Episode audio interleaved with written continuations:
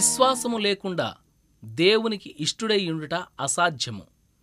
దేవుని యొద్దకు వచ్చువాడు ఆయన ఉన్నాడనియు తన్ను వెదకు వారికి ఫలము దయచేవాడనియు నమ్మవలను కదా. హెబ్రీ పత్రిక 11వ అధ్యాయం 6వ వచనం. ఆశలు అడుగంటిన సమయాల్లో విశ్వాసం ఎంత గొప్ప అనుభవం ఇది.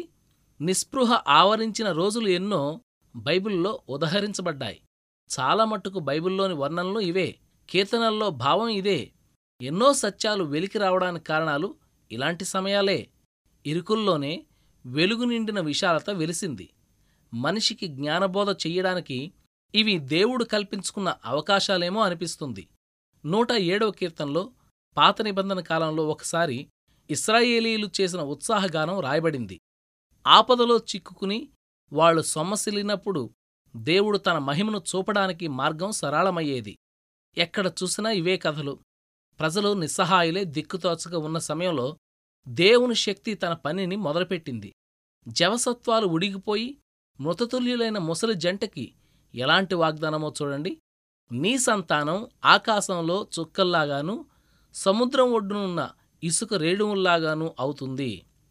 ఎర్ర సముద్రం దగ్గర ఇశ్రాయేలీల రక్షణ, యోర్దాను నదిలో యాజకుల కాళ్లు మునిగిన తరువాత నది దేవుని మందసానికి దారి ఇచ్చిన వైనాలను మరోసారి చదవండి.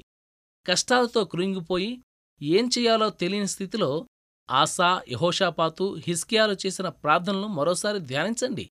నెహెమ్యా, దానియేలు, హబక్కూకు, హోషే చరిత్రలు నెమరవేయండి. గెత్సెమనే తోటలోని ఆ చీకటి రాత్రిలో సంచరించండి. అరిమతయి యోసేపుకు చెందిన తోటలోని ఆ సమాధి చెంత కాసేపు నిల్చోండి. ఆదిమ సంఘాల్లోని ఉజ్జీవాన్ని తరచి చూడండి. వాళ్ల కష్టకాలాల గురించి అపోస్తుల్ని అడగండి. నిరాశతో చతికిలబడటం కంటే తెగింపు, గుండె నిబ్బరం ఉత్తమం. విశ్వాసం మన నిస్పృహలో ఒక భాగం ఎప్పటికీ కాదు. నిరాశలో మనల్ని ఆదరించి సమస్యలను పరిష్కరించడమే దాని పని. బబులోనికి చేరపట్టబడిన 3 యూదా కురవాళ్లు ఇలాంటి తెగింపు విశ్వాసానికి తగిన ఉదాహరణలుగా కనిపిస్తున్నారు. అది ఎటూ తోచని పరిస్థితి అయినా వాళ్లు నిబ్బరంగా రాజుకు జవాబిచ్చారు. మేము కొలిచే మా దేవుడు ఈ మండే అగ్నిగుండం నుండి మమ్మల్ని కాపాడగల సమర్థుడు. నీ చేతిలో నుండి మమ్మల్ని తప్పిస్తాడు. ఒకవేళ ఆయన అలా చేయకపోయినా ఇది మాత్రం గుర్తుంచుకో, నీ దేవతలకు గాని నువ్వు నిలబెట్టించిన ఈ బంగారు ప్రతిమకు గాని మేము సాష్టాంగపడము. ఒకవేళ ఆయన అలా చెయ్యకపోయినా అనడం ఎంత బావుంది. ఈ భాగం నాకెంతో నచ్చింది. గెత్సెమనే గురించి కాస్త ధ్యానిద్దాం. అయినను నీ చిత్తమే సిద్ధించునుగాక అన్న ప్రార్థనను గుర్తు తెచ్చుకోండి. మన ప్రభు అంతరంగంలో చిమ్మ చీకటి. విధేయత అంటే ఏమిటో తెలుసా?